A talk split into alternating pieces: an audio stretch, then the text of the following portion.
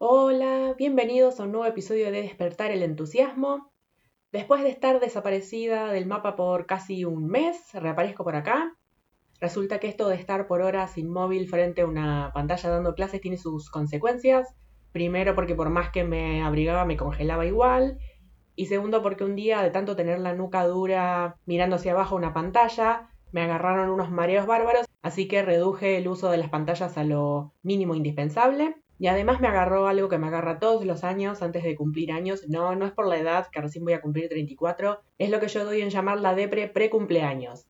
Por más que de un año a otro logro un montón de cosas, es como que siempre me van quedando un par de metas que todos los años como que las voy renovando y me esquivan. Entonces me bajoneo y bueno. Pero acá estoy, casi que ya ni me acuerdo cómo grabar un episodio. Y ya que mencioné dar clases, hoy quería traer a la mesa las asignaturas o materias que me hubiese gustado tener en la escuela y que no tuve. A ver, en la escuela se nos enseñan un montón de cosas, si algunas útiles, pero otras totalmente inútiles que una vez que rendiste el examen ya te las olvidaste y para la vida no te sirven más. Así que ahí vamos. La primera y la más importante es autoconocimiento y amor propio. Hay una frase que no sé quién la dijo que dice, si desde el inicio nos contaran que en la infancia se define la salud mental de un adulto, trataríamos con más amor al alma de los niños.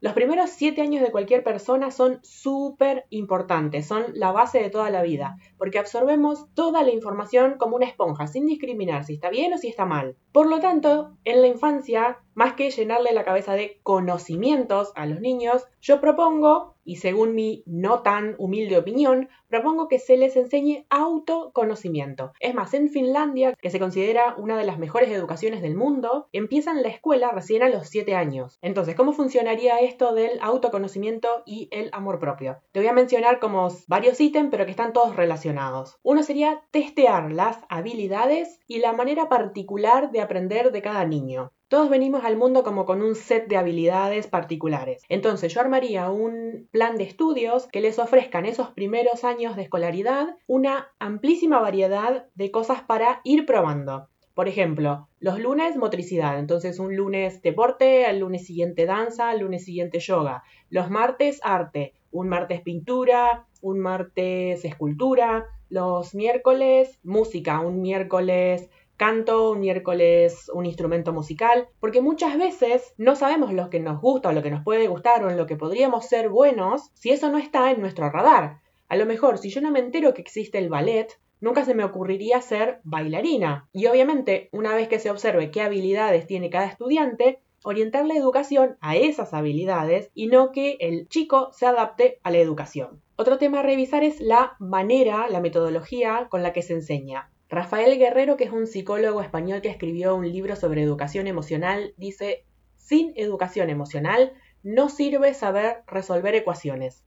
El cerebro necesita emocionarse para aprender. Como te decía recién, la educación se tiene que adaptar al estudiante y no al revés. Hay quienes aprenden visualmente, hay quienes aprenden auditivamente, otros a través del movimiento, otros que se pueden enfocar por horas en un tema y otros que necesitan enfocarse de ratos con cortes para ir a distraerse o hacer otra cosa. Yo no soy ejemplo de nada, pero cuando aprendí sobre este tema traté de llevarlo a mis clases. Por si no sabes, yo doy clases de alemán. Entonces, ¿qué hago? Sí, obviamente doy la teoría sobre un tema, pero busco, por ejemplo, a lo mejor un video que hable sobre ese tema, una canción que tenga ese tema de gramática o de vocabulario, ejercicios para el que aprende haciendo ejercicios. Trato de dar lo mismo de siempre que pueda, de varias maneras, porque no tengo cómo saber qué habilidades tienen mis estudiantes. Sería facilísimo que a mí vengan y me digan, profe, yo aprendo auditivamente, listo, acá tenés una lista de canciones con esta temática. Lamentablemente muchos no saben cuál es su forma de aprender. Si diéramos las clases así, de acuerdo a las habilidades y manera de aprender de cada estudiante, creo que no habría que reprobar a nadie.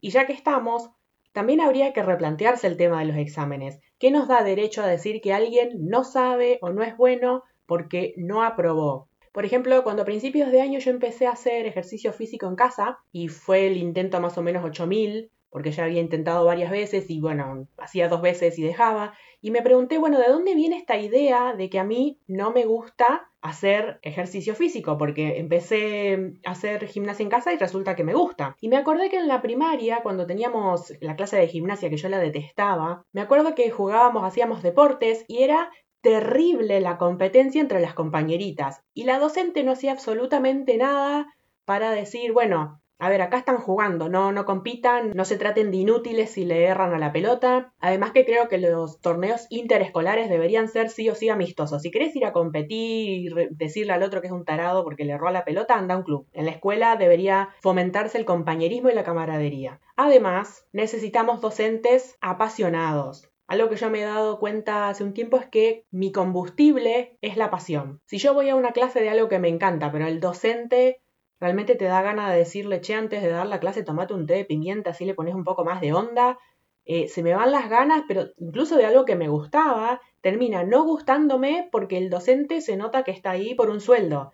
En cambio, esa gente que se nota que está ahí porque le encanta, te transmite esa pasión, esa energía por lo que está enseñando, necesitamos más docentes así. Otra asignatura sería empatía o educación emocional que esto en Dinamarca se enseña. No sé cómo lo enseñan allá, pero yo les enseñaría nociones básicas de astrología para que puedan autoconocerse, entender a otros, ponerse en sus zapatos y para que padres y docentes puedan detectar con más facilidad esas habilidades de las que hablábamos recién. Además enseñaría cosas como alta sensibilidad, multipotencialidad, introversión, extroversión, no solo para que quien tiene esas cualidades sepa que no hay nada raro ni equivocado con su forma de ser, sino para que los demás también entiendan que hay otras formas de ser y nos respetemos más entre todos. Te vuelvo a citar a Rafael Guerrero, que el otro día vi una entrevista de él y me encantó. Los jóvenes con un mayor dominio de sus emociones presentan un mejor rendimiento académico, mayor capacidad de cuidar de sí mismos y de los demás, predisposición para superar adversidades y menor posibilidad de implicarse en comportamientos de riesgo. La cuarta asignatura sería creatividad. Mario Alonso Puig dice, educar quiere decir sacar de adentro. Reitero, sacar de adentro. No meter de fuera. No somos recipientes vacíos que hay que llenar, somos fuego que hay que encender. ¡Wow! Totalmente contrario a lo que hace el sistema educativo actual, que te mete de prepa un montón de información sin sentido, te pide que apruebes exámenes sobre eso que no te va a servir, y habitualmente pensamos que la creatividad es arte. No, yo no soy creativo, yo no sé dibujar, no sé pintar. Pero no hay nada más creativo que cocinar todos los días. Abrir la, a la cena y ver que lo único que tenés es una lata de arvejas y abrir la heladera y ver que lo único que tenés es tomate y hacer una ensalada de tomate y arvejas. Que de paso, la ensalada de tomate, arvejas y huevo duro es riquísima, pruébenla, háganme caso en las carreras artísticas, que uno diría, bueno, ahí se enseña creatividad, porque básicamente son carreras, entre comillas, creativas. Se enseña mucho desde el punto de vista técnico. Por ejemplo, cuando yo aprendí fotografía, sí me enseñaron a usar todos los botones de la cámara, apertura, diafragma, pero, por ejemplo, no me enseñaron, bueno, ¿qué hago cuando me quedo sin ideas, cuando tengo el síndrome de la página en blanco? ¿Cómo hago para generar ideas nuevas? ¿Cómo hago para inspirarme? No me enseñaron todo el tema del proceso creativo de que por ahí, bueno, meter la pata a veces es parte del proceso y es parte del aprendizaje y está bien ir buscando, por ejemplo, en el caso de la fotografía, ir buscando tu estilo fotográfico que te va a llevar tiempo. O sea, me enseñaron, bueno, esto es fotografía de paisaje, esto es fotografía de naturaleza, esto es fotografía de no sé qué, pero la parte creativa no me la enseñaron. Sobre este tema te voy a compartir dos videos de Manuel Jiménez. En uno de estos videos habla de ser autodidacta y en el otro del proceso creativo. Si me escuchás desde el futuro, todo lo que recomiendo acá queda guardado en la historia destacada en Instagram que se llama Videos y más. Otra asignatura, y esta es picante, finanzas personales y consumo consciente. Te voy a pasar después una entrevista a una chica que se llama Alexandra Valentín, que me encantó, dura una, hora y pico, pero es, oro puro. Me acuerdo una vez que estaba en una casa de telefonía, yo iba a comprar una pavada, no me acuerdo si era que iba a comprar la funda del teléfono unos auriculares, pero era cerca del Día de la Madre. Y había delante mío un chico que le, bueno, le estaba comprando un celu a su mamá. Y cuando le cobran le dicen, bueno, ¿cómo le vas a pagar? En 12 cuotas. O sea que al año siguiente, cuando le volviera a comprar un regalo a su mamá, todavía estaba pagando el regalo que le compró este año. Te lo dejo ahí picando.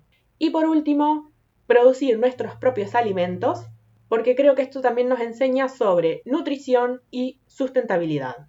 Por ahí decimos, bueno, yo como sano porque no como carne, pero a menos que comas orgánico, mucha de la verdura que compramos en la verdulería está producida con un sistema que se llama hidroponía.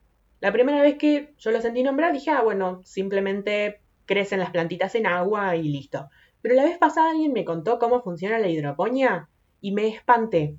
Básicamente es como un sistema de cañitos con un tanque de donde pasa agua y en ese agua le ponen, porque a ver, la plantita cuando está en tierra, sus raíces absorben de la tierra nutrientes y hace la fotosíntesis con el sol y genera otros nutrientes, pero acá la hidroponía la podés tener, no sé, en el garage de tu casa, sin sol, sin tierra. Entonces le tenés que poner, básicamente, la pepa, le tenés que poner esos nutrientes de manera sintética.